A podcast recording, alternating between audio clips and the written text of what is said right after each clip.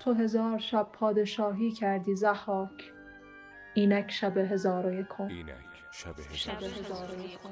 شب هزار و یکم. شب هزار و یکم. شب هزار و یکم.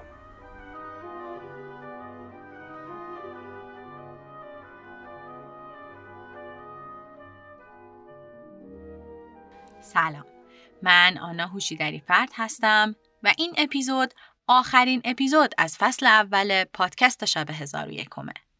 در این پادکست ما از هزار و یک شب میگیم، به این ترتیب که اول قصه هایی رو از داخل متن کتاب نقل میکنیم و بعد هم میریم سراغ برخی جنبه هایی که دونستنشون میتونه حظ شما رو از شنیدن قصه ها بیشتر کنه.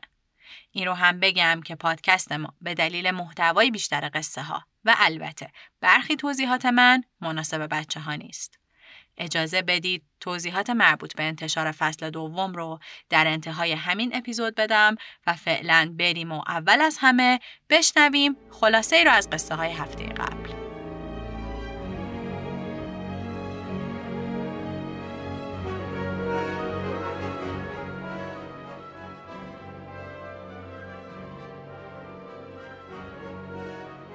اگه یادتون باشه چند تا اپیزود قصه شهرزاد داره در یک مهمونی پر عیش و نوش میگذره.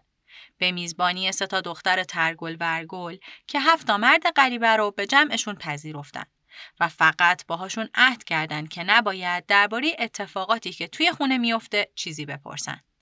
اما مردها پیمان شکنی میکنن و همین میشه که دختر صاحب خونه دستور کشتنشون رو صادر میکنه.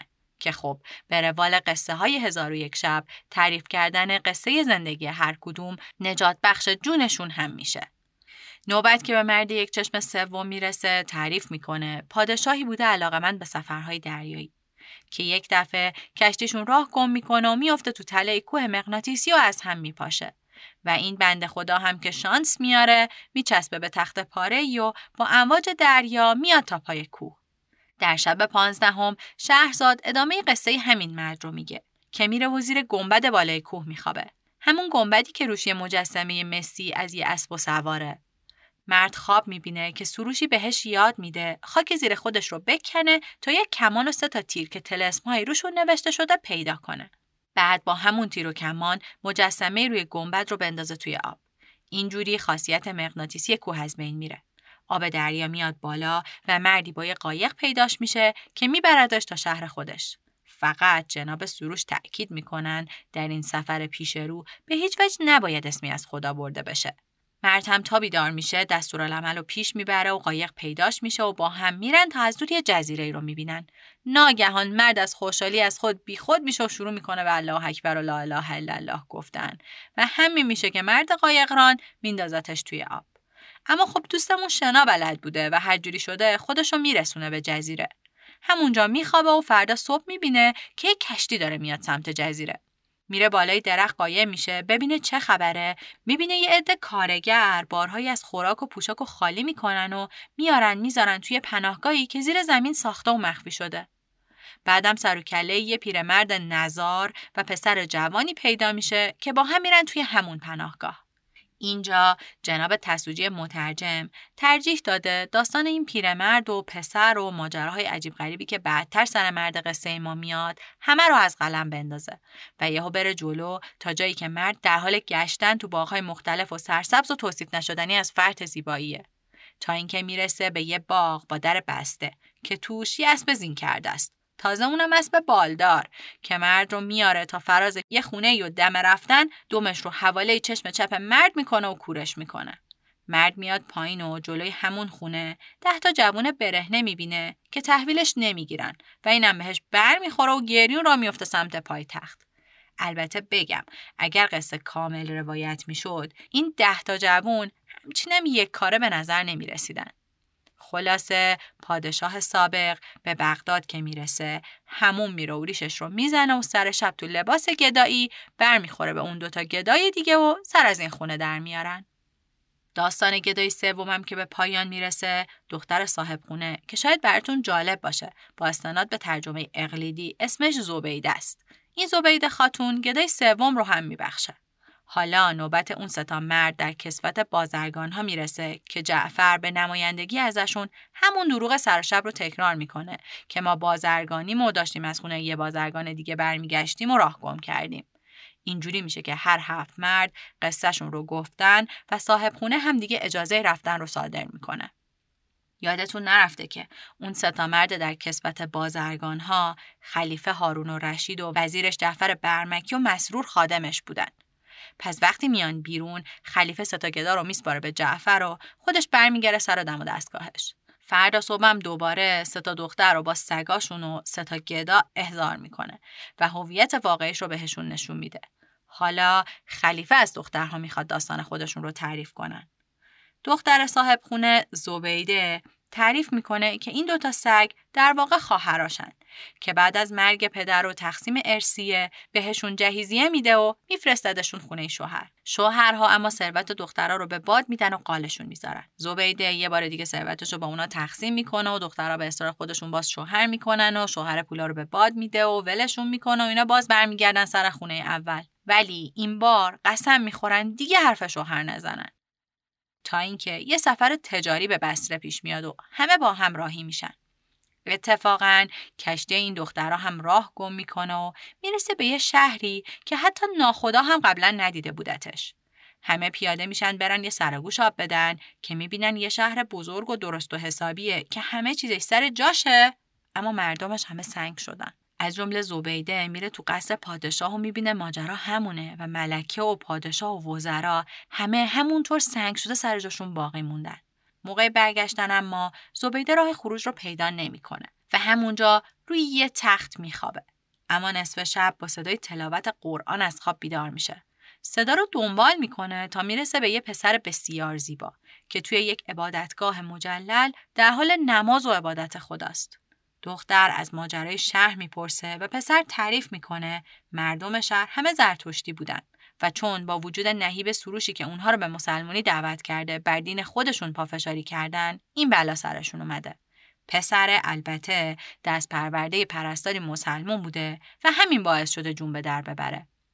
زبیده که یه دل نه صد دل عاشق پسر شده ازش دعوت میکنه باهاش بیاد به بغداد که در اونجا میتونه تحصیل دین کنه و با حکما و دانشمندان هم مراوده داشته باشه.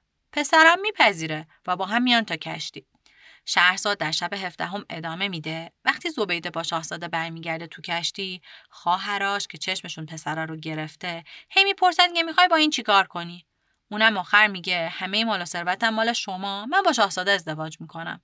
خواهرها اما از سر حسادت نزدیک بصره که کشتی لنگر میندازه شبونه زبیده و پسر رو میندازن تو دریا. پسر غرق میشه و زبیده که شنا بلد بوده خودش رو میرسونه به یه جزیره.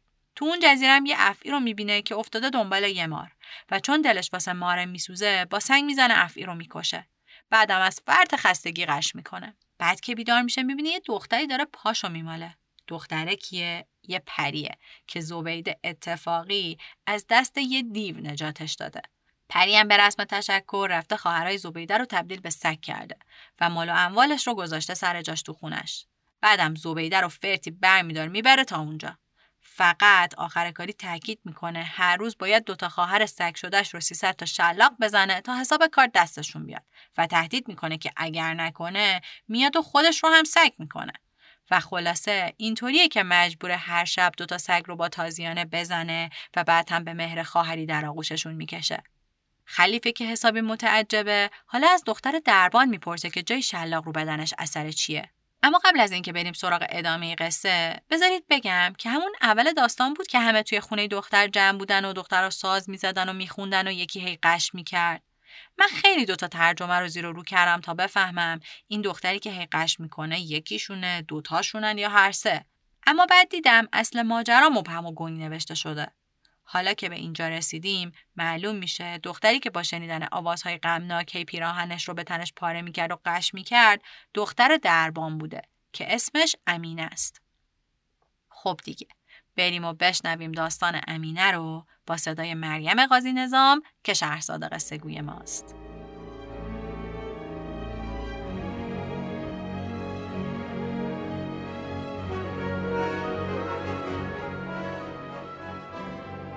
حکایت دختر تازیانه خورده. دختر گفت ای خلیفه پدری داشتم، چون درگذشت بسی مال به میراث گذاشت. پس از چندی مردی از نیکبختان و محتشمان روزگار را به شوهری بگزیدم. یک سال رفت که او نیز بمرد. هشتاد هزار دینار زر سرخ به میراث گذاشت. من همه روز یک گونه جامعه گرانبها پوشیده به کامرانی همی گذاردم تا اینکه یک روز پیرزالی که گره در ابرو و چین اندر جبین داشت نزد من آمد و چنان بود که شاعر گفته: زلف او چون روی او باریک و زرد، روی او چون زلف او پرچین و تاب، خورد سالی نیک لکن وقت نوح، از تنورش خواسته طوفان آب. القصه عجوز بر من سلام کرد و گفت نزد من دختری هست یتیم که امشب بهر او بساط عیش فروچیدم، همی خواهم که دل او را به دست آورده امشب در آن بزم حاضرایی. این بگفت و بسی لابه کرد و پای مرا بوسیده بگریست. مرا دل بر او سوخت، خیشتن را بیاراستم و با تنی چند از کنیزکان برفتیم تا به خانه‌ای بلند که سر به ابر میسود برسیدیم. چون از در به درون شدیم دیدم که فرش‌های حریر گسترده و قندیل‌های بلور آویخته و شمع‌های کافوری افروختند و در صدر تختی از مرمر که مرصع به در و گوهر بود گذاشته و پرده حریری بر آن تخت آویخته. دختری زهره جبین که توده سنبل بر ارغوان شکسته بود از پرده به در شد و سلام کرد و این دو بیت برخواند: تو از هر در که بازایی بدین خوبی و زیبایی، دری باشد که از جنت به روی خلق بگشایی. ملامت گوی بی حاصل ترنج از دست نشناسد، در آن معرض که چون یوسف جمال از پرده بنمایی. پس از آن بنشست و مرا بنشاند گفت برادری دارم از من نکوتر که تو را در ره گذری دیده و دل به مهر تو سپرده است. این پیرزال به طمع مال پیش تو آمده که تو را به حیلتی پیش من آورد. اکنون بدان که برادرم میخواهد تو را به خود کابین کند. من بی مضایقه رضامندی آشکار نمودم و سخن او را بپذیرفتم.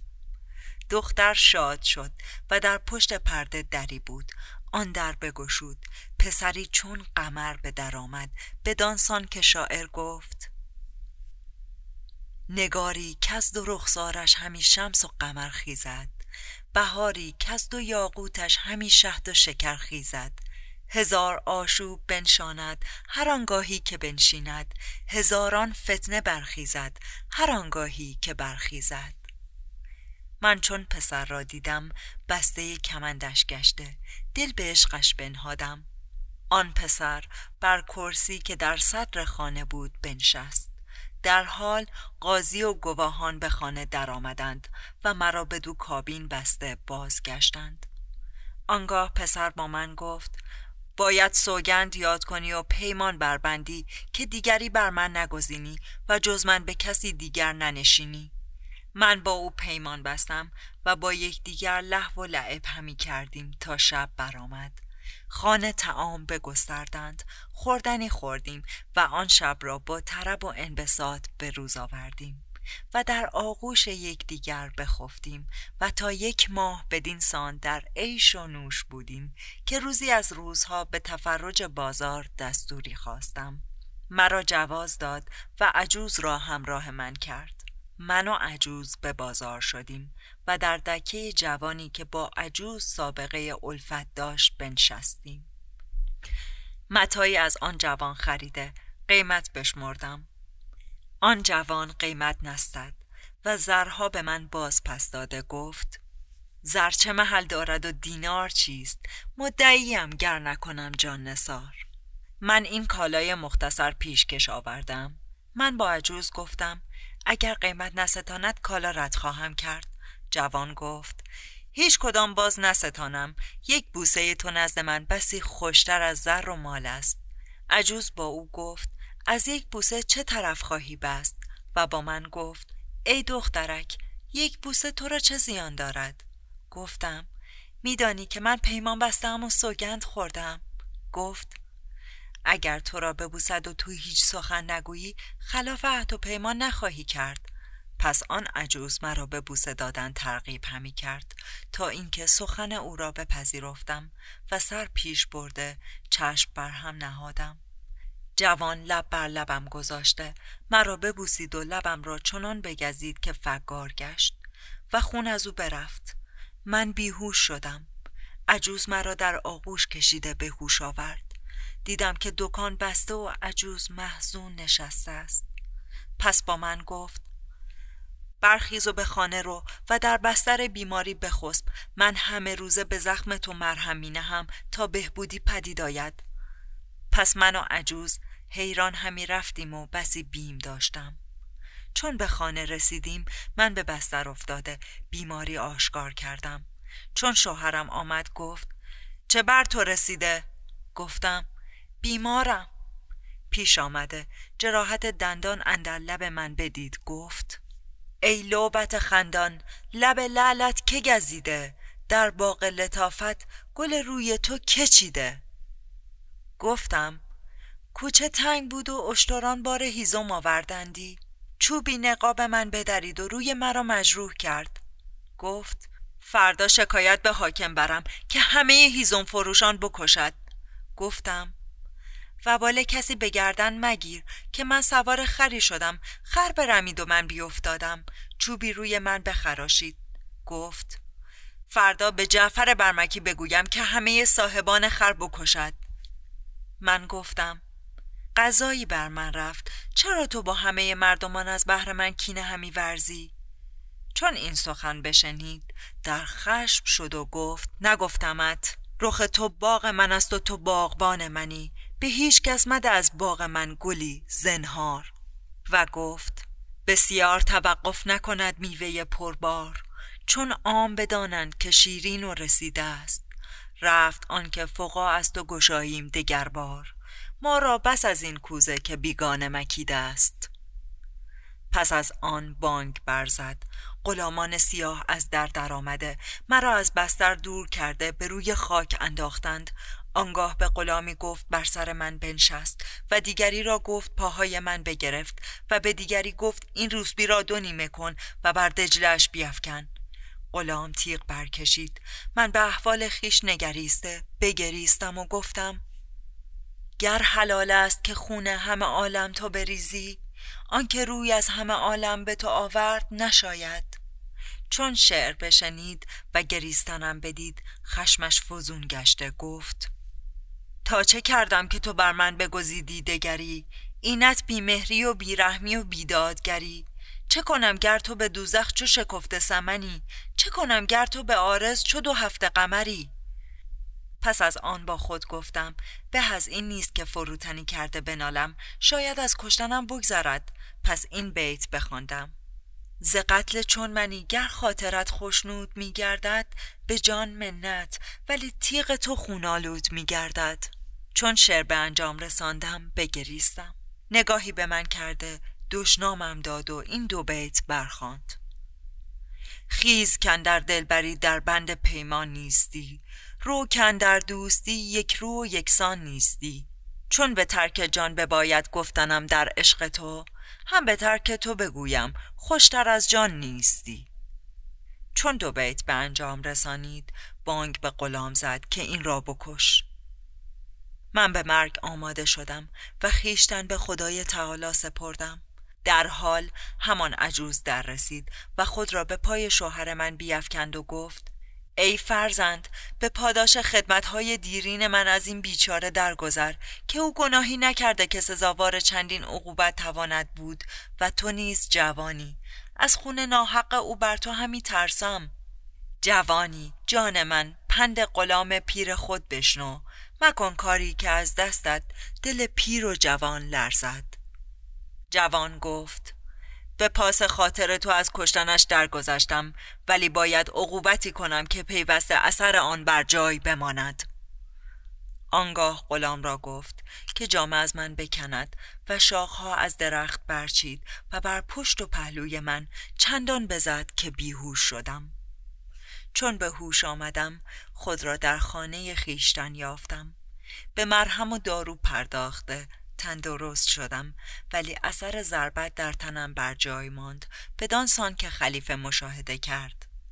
پس چون چهار ماه بگذشت، به آنجا که این حادثه آنجا رو داده بود برفتم. دیدم که خانه ویران گشته، جز تله خاک اثری نمانده. سبب آن را ندانستم و به پیش همین خواهر بیامدم و این دو سگ را به نزد او دیدم و سرگذشت به دو باز گفتم. او نیز مرا از ماجرای خیش بیاگاهانید. پس هر دو با هم بنشستیم و تا اکنون هیچ کدام نام شوهر به زبان نبرده ایم و این دلاله از روی مهربانی همه روز ضروریات زندگانی از بهر ما آماده می کند و دیرگاهی بود که بدین سان به سر می بردیم تا اینکه دی خواهر ما به عادت معهود به بازار رفته خریدنی به خرید و حمال بیاورد. چون شب شد آن گدایان برآمدند و شما به صورت بازرگانان بیامدید. بامدادان خیشتن را در بارگاه خلیفه یافته ایم و حکایت ما همین بود. خلیفه از شنیدن این حدیث در عجب شد و فرمود که حکایات نبشته پاینده بدارند. چون قصه بدینجا رسید بامداد شد و شهرزاد لب از داستان فرو بست.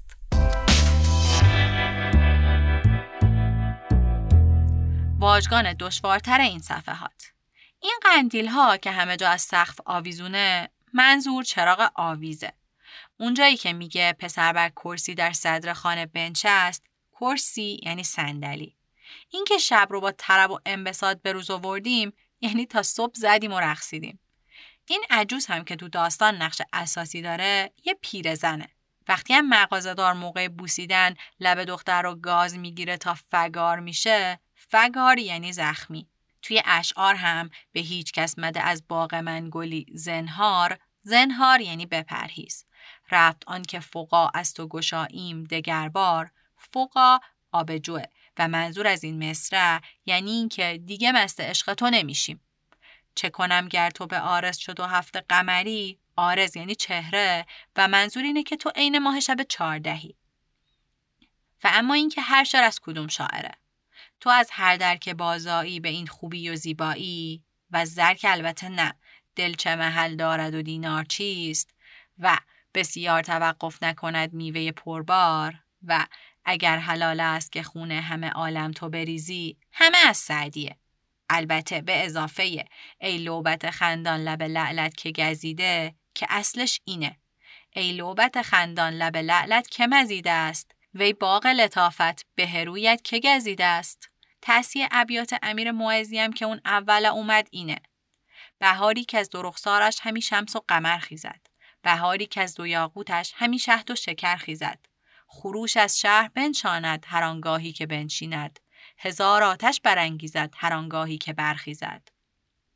رخ تو باغ من است و تو باغبان منی، فروخی سیستانی و جوانی جان من پند غلام پیر خود بشنو از محتشم کاشانیه. در قسمت بعدی هم عید الله الخلیفه یعنی خداوند خلیفه را بیامرزد. سه ملک زاده سلوک نما هم یعنی شاهزاده هایی با ظاهر فقیر. بشنویم این آخرین بخش قصه های فصل اول رو که مریم برامون روایت میکنه.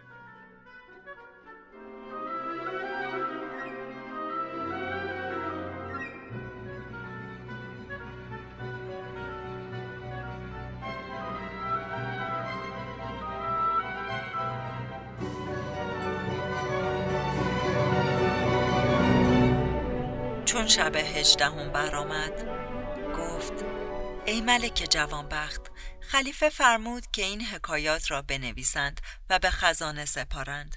پس از آن به دختر بزرگ گفت که عفریت را پس از جادو کردن خواهرانت دیده‌ای یا نه؟ دختر گفت ای خلیفه ندیدم، ولی کن مویی از گیسوان خود فرو گرفته به من سپرده است که هر وقت آن موی بسوزانم حاضر شود. پس خلیفه موی عفریت را از دخترک بگرفت و بسوزاند. در حال قصر به لرزه درآمد و عفریت پدید شد. چون مسلمان بود به خلیفه سلام کرد و گفت عیدالله الخلیفه، این دختر با من احسان کرد و مرا از هلاک خلاص کرد و دشمن مرا بکشت. من به پاداش نکویی او خواهرانش را که بر او ستم کرده بودند به جادوی دو سگ سیاه کردم. اگر خلیفه خلاصی ایشان را بخواهد من ایشان را خلاص کنم و به صورت نخستین بیاورم. خلیفه گفت نخست ایشان را از جادو خلاص کن، پس از آن من جستجوی آن ستمکار کنم که این دختر بیازرده و تنش را بدین سان کرده. عفریت گفت من او را نیز بشناسم، بدان که او نزدیکترین مردم است به خلیفه. پس عفریت تاس آبی را فسونی بردمید و بر آن دو سگ بپاشید، در حال به صورت نخستین برگشته دو دختر آفتاب روی شدند. پس از آن عفریت گفت ای خلیفه، آن که تن این دختر به اینسان کرده پسر تو امینه است. خلیفه را شگفت آمد و گفت منت خدای را که این دو زیبا صنم به اهتمام من خلاص گشتند. خلیفه فرمود قاضی آوردند. آن دختر را که خداوند خانه بود با دو خواهر او که به صورت سگ بودند برس ملکزاده سلوک نما کابین کرد و ملکزادگان را از خواص خود بگزید و دختری را که زن امین بود بدو داد و دلاله را خیشتن به زنی بیاورد.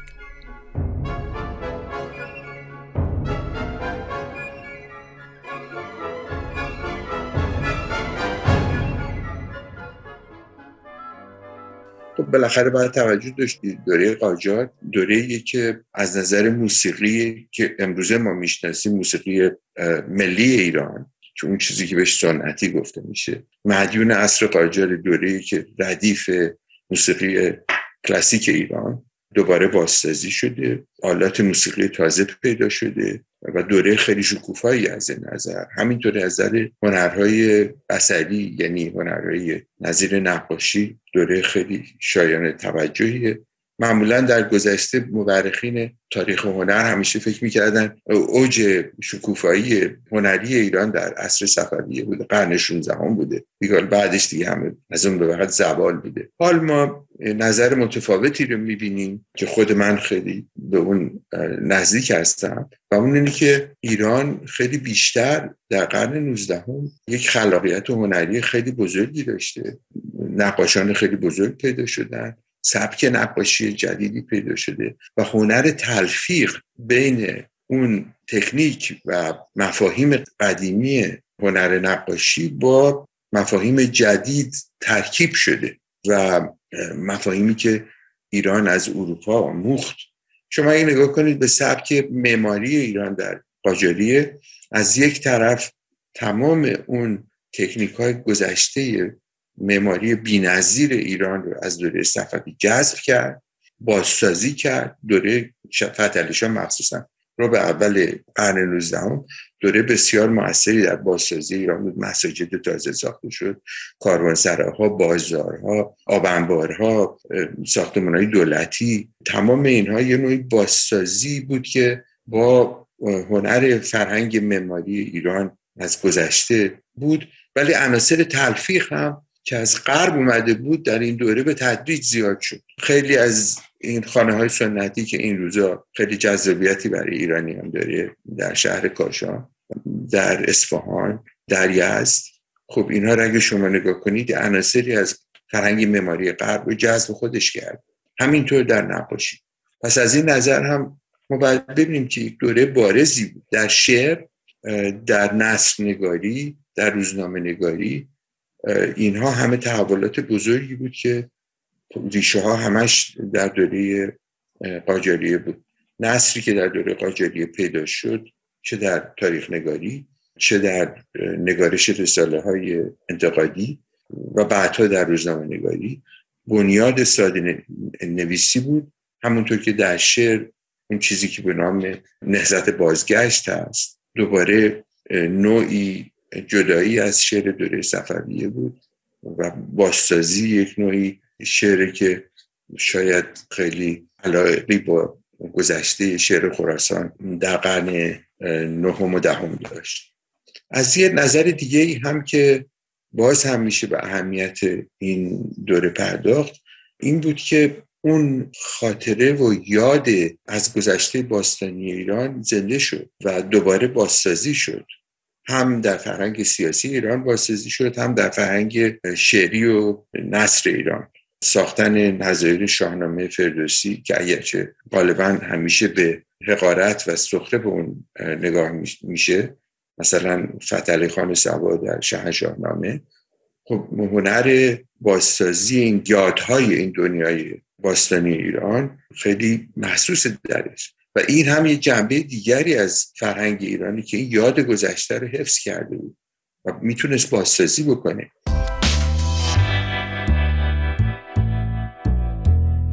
اونچه که شنیدید توضیحاتی بود از دکتر عباس امانت درباره هنر قاجار که بهترین مقدمه برای شروع این اپیزوده. در اپیزود قبل به بستر اولین ترجمه هزار و یک شب به زبان فارسی توسط عبداللطیف طسوجی پرداختیم. از دربار عباس میرزا ولیعهد فتحعلی شاه قاجار گفتیم و فضای فرهنگیش و البته شروع جرقه های تجددخواهی ایرانیان از شهر تبریز و همین دربار. اینکه وقتی این دربار به بهمن میرزا میرسه از جمله دستور ترجمه هزار و یک شب رو میده و وقتی ناصرالدین شاه آینده جای بهمن میرزا رو میگیره همین کتاب تبدیل میشه به کتاب مورد علاقش. همینطور اشارات مختصری به ویژگی‌های نثر و شعر دوره قاجار کردم و وعده دادم در این اپیزود بیشتر راجع بهش صحبت کنم تا بتونیم جایگاه هزار و یک شب رو در این تحول ادبی در حال رخ دادن پیدا کنیم. پس بذارید با همین موضوع شروع کنیم. شاید بدونید که بعد از حمله مغول شعر و ادبیات فارسی به شدت افول میکنه و سرانجام عصر زرین شعر کلاسیک ایران در قرن نه و با مرگ عبدالرحمن جامی به پایان میرسه. در دوران جدیدتر هم سلسله صفویه و توجه صرفش به متون دینی و ادبیات مذهبی، هرج و مرج سیاسی افشاریه و زندیه و همینطور آشوبی که بالاخره با به سلطنت رسیدن آقا محمدخان قاجار کم کم آروم میگیره، عملاً مجالی برای شعرا و نویسندگان فراهم نمی‌کرده تا بخوان عرض اندام کنن. تازه با روی تخت نشستن فتحعلی شاه که در سایه امنیت نسبی برقرار شده و روی کار اومدن یه حکومت واحد، شاه و شاهزادگان فرصت پیدا می‌کنن گوشت چشمی هم به هنر و ادبیات داشته باشن و با حمایت از شعرا و هنرمندان برای خودشون نوعی تشخص بخرند. از جمله فتحعلی شاه که خودش با تخلص خاقان شعر میگفته، جمعی از ادیبان رو دور خودش جمع می‌کنه و انجمن خاقان با هدف جبران فقر دوره صفویه و بعد از اون و احیای شیوه های شعری شاخص کلاسیک، یعنی حماسه سرائی و غزل سرائی و اینها تشکیل میشه.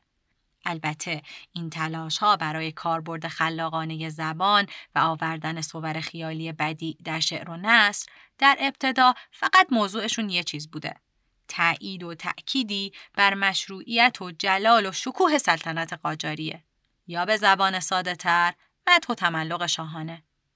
یحیی آریانپور در کتاب از سباتانیما می نویسه: عصر سعدی ها و خاقانی ها یک بار دیگر در شعر دربار فتحعلی شاه و جانشینان او احیا شد، با این فرق که استادان قدیم بیش از آن که در بند وزن و قافیه و سخنارایی باشند، به معانی و مضامین اشعار و اقوال خود توجه داشتند و خود هنر خویش را احساس می کردند. ولی سخنوران دوره بازگشت بی آنکه چنین اندیشه و احساسی از هنر خویش داشته باشند، اشعار دوران گذشته را شبیه سازی و به اصطلاح خود تتبع یا اختفاء می‌کردند و در حقیقت صنعتگاران ماهر و چیره دستی بودند که یک مشت الفاظ و عبارات پر آب و تاب و گزاف را بر حسب میل و سفارش مشتریان خود در قالب‌هایی که نمونه‌های آنها از پیش در اختیار آنان گذارده شده بود می‌ریختند و تحویل صاحب کار می‌دادند.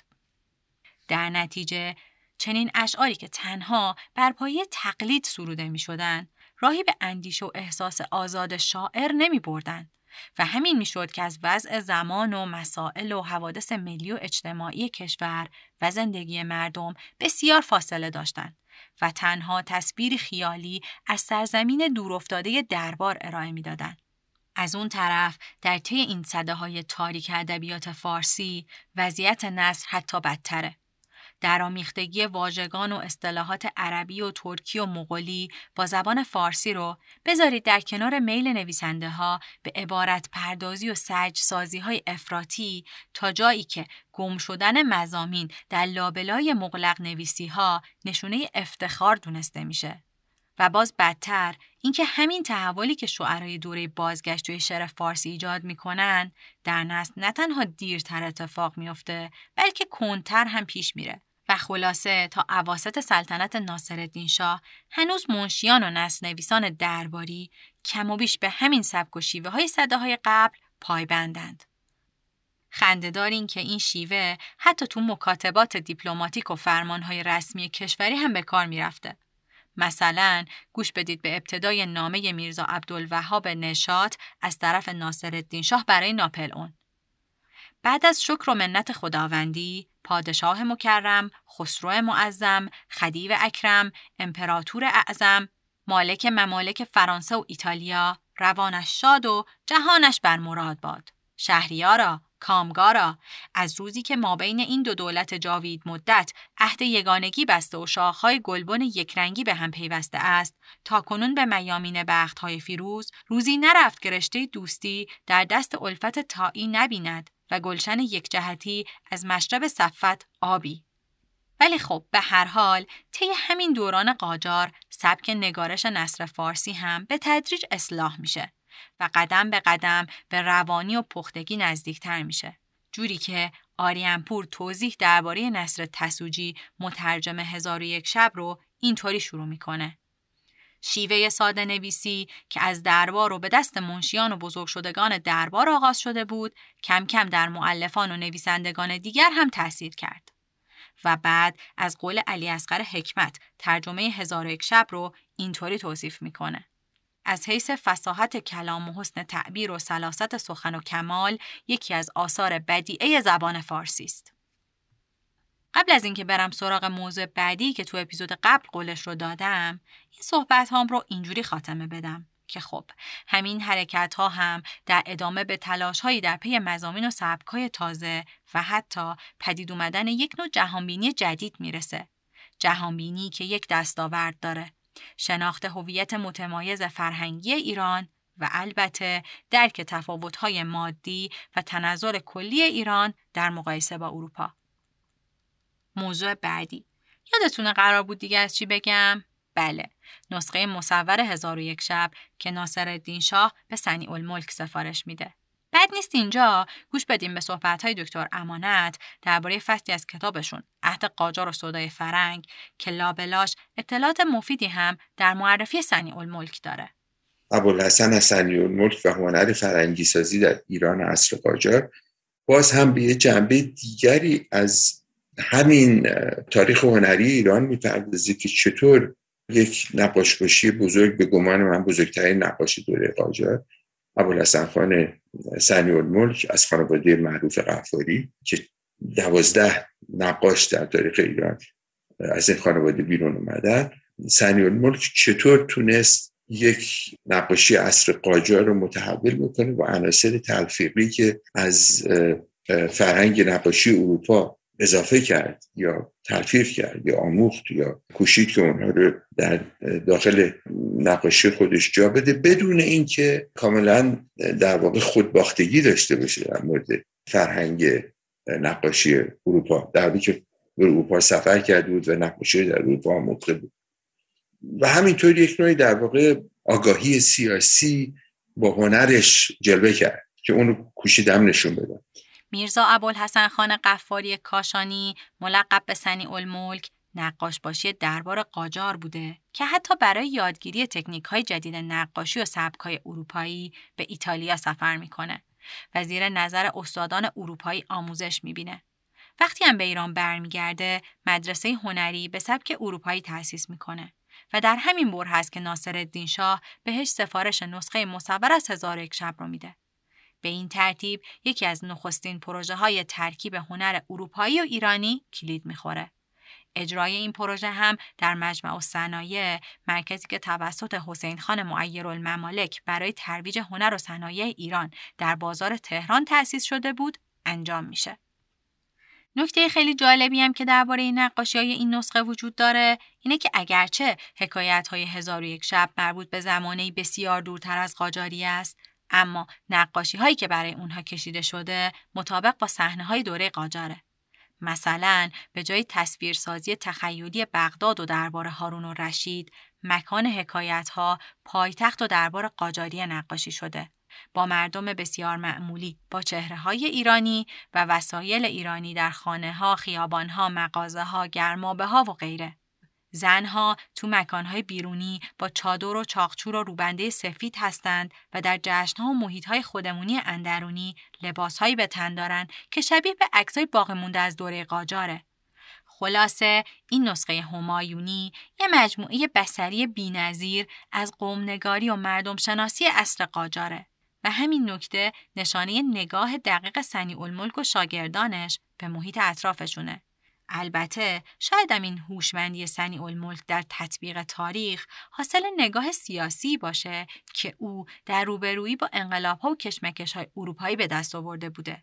حتما در پستی در اینستاگرام تعدادی از این نقاشی‌ها رو خواهیم گذاشت. خب من توی این اپیزود تمام این حرفا رو زدم که بیام و یه نتیجه‌ای بگیرم. نتیجه‌ای که البته نظر منه و براش استدلال‌هایی دارم. اول، با توجه به اونچه درباره شعر و نثر قاجار گفتم و با در نظر گرفتن این نکته که تا اواسط دوره ناصرالدین شاه نثر نویسی مخصوص مکاتبات و تاریخ نویسی بوده و ارزش ادبیاتی نداشته، از اون طرف فاصله‌ای که ادبیات درباری با زندگی مردم داشته، در حالی که تو همون زمان داستان‌های شاهنامه و همینطور مصائب کاروان امام حسین در کربلا در قهوه‌خانه‌ها نقالی می‌شده و همینطور شنیدن داستان‌های عامیانه از داستانگویان دوره‌گرد و مادر بزرگ‌ها و زنان در اندرونی جزئی از زندگی مردم کوچه و بازار بوده. آیا نمیشه ترجمه تسوجی از هزار و یک شب رو با همون نشونه‌هایی که از نثر مرسوم دربار قاجار داره نقطه اتصالی برای ادبیات درباری و ادبیات مردمی دونست که اصلاً شایعات و خرافاتی که حول خوندن هزار و یک شب شکل میگیره، از جمله این که زنی که یه بار کتاب رو از اول تا آخر بخونه میمیره، خودش شاهد موثقی بر میزان محبوبیت کتاب در بین مردمه. دوم، اگر نقاشی مورد حمایت دربار بیشتر تمثال نگاری پادشاهان بوده، در بین مردم هم پرده های نقالی کامل کننده داستان هایی بوده که نقال روایت می کرده. پس در اینجا هم تصاویری که صنیع الملک و شاگردانش برای هزار و یک شب می کشند باز می تونه همون نقطه اتصال هنر دربار و مردم باشه. خلاصه اینجوریه که هزار و یک شب حتی در ترجمه به فارسی هم اهمیت قابل توجهی پیدا می کنه. اینجا نقطه پایان فصل اول از پادکست شب هزار و یکمه. ما طی این ده اپیزود تلاش کردیم در کنار پیشبرد متن کتاب کمی به کلیت این مجموعه داستانی و موضوعاتی مثل خاستگاه و تأثیراتش از جمله در ادبیات ایران بپردازیم. اما در فصل دوم که انتشارش احتمالاً از نیمه فروردین هزار و چهارصد و یک آغاز میشه، روش و شیوه پرداخت ما یکم تغییر میکنه. همینجا لازم میدونم به نمایندگی از تمام بچه های پادکست شب هزار و یکم از همه شما حدود سیصد مخاطب ثابتمون تشکر کنم. راستی تو این فاصله حدوداً یک ماهه ما در اینستاگرام فعال خواهیم بود. این آخر کاری عذرخواهی هم بکنم که انتشار اپیزود دهم با یه هفته تأخیر انجام شد.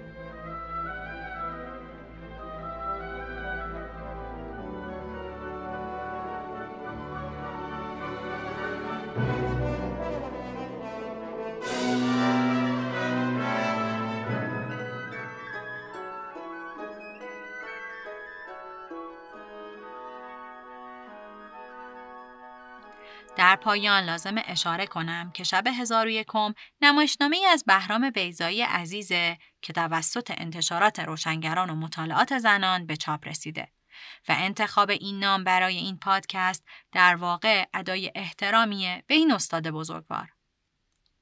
این رو هم بگم که من به هیچ وجه کارشناس هزار و یک شب نیستم، بلکه در تلاشم با پژوهش تو منابع معتبر موجود اطلاعاتی رو که به دست میارم با شما هم به اشتراک بذارم و البته در صورت امکان با متخصصینی که تو حوزه‌های مختلف مرتبط با کتاب سر و کار دارن مصاحبه کنم. بنابراین لطفاً خطاهای من رو بر من ببخشید و حتماً ما رو از نعمت انتقادات و پیشنهاداتتون بهره مند کنید. اگر پادکست ما رو دوست داشتید، ممنون میشم در کست باکس، گوگل پادکست و ناملیک ما رو سابسکرایب کنید و بدونید بهترین حمایت شما از ما معرفیمون به دوستانتونه. لطفاً صفحه ما رو در اینستاگرام با عنوان شب هزار و یکم پشت سر هم و بدون هیچ نشانه فاصله ای دنبال کنید. در اونجا اطلاعات تکمیلی و منابع استفاده شده در هر اپیزود معرفی میشن.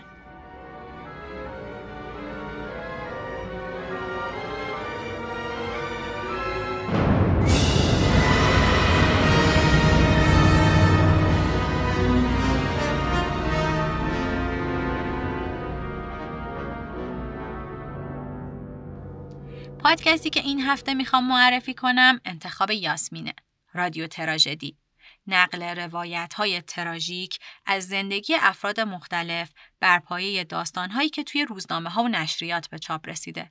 راستش رو بخواید منم که اپیزود اولشون رو گوش دادم، میزان تلاششون برای پیگیری نشونه‌ها و رسیدن به اطلاعات قابل استناد جداً به وجدم آورد. پس اگر دوست داشتید شما هم رادیو تراژدی رو دنبال کنید.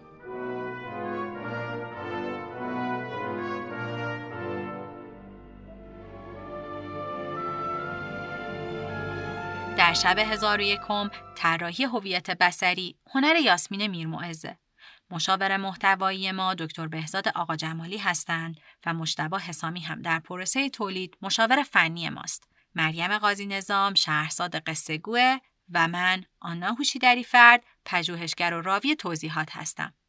اگر شما در زمینه آهنگسازی و یا ویرایش و میکس صدا فعالیت می‌کنید و دوست دارید با ما همکار باشید، لطفاً به حساب ما در اینستاگرام پیام بدید.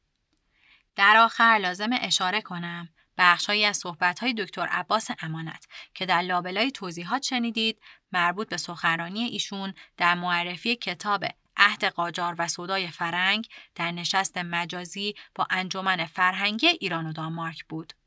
ممنون که به ما گوش دادید. تا شب هزار و یکم بعدی.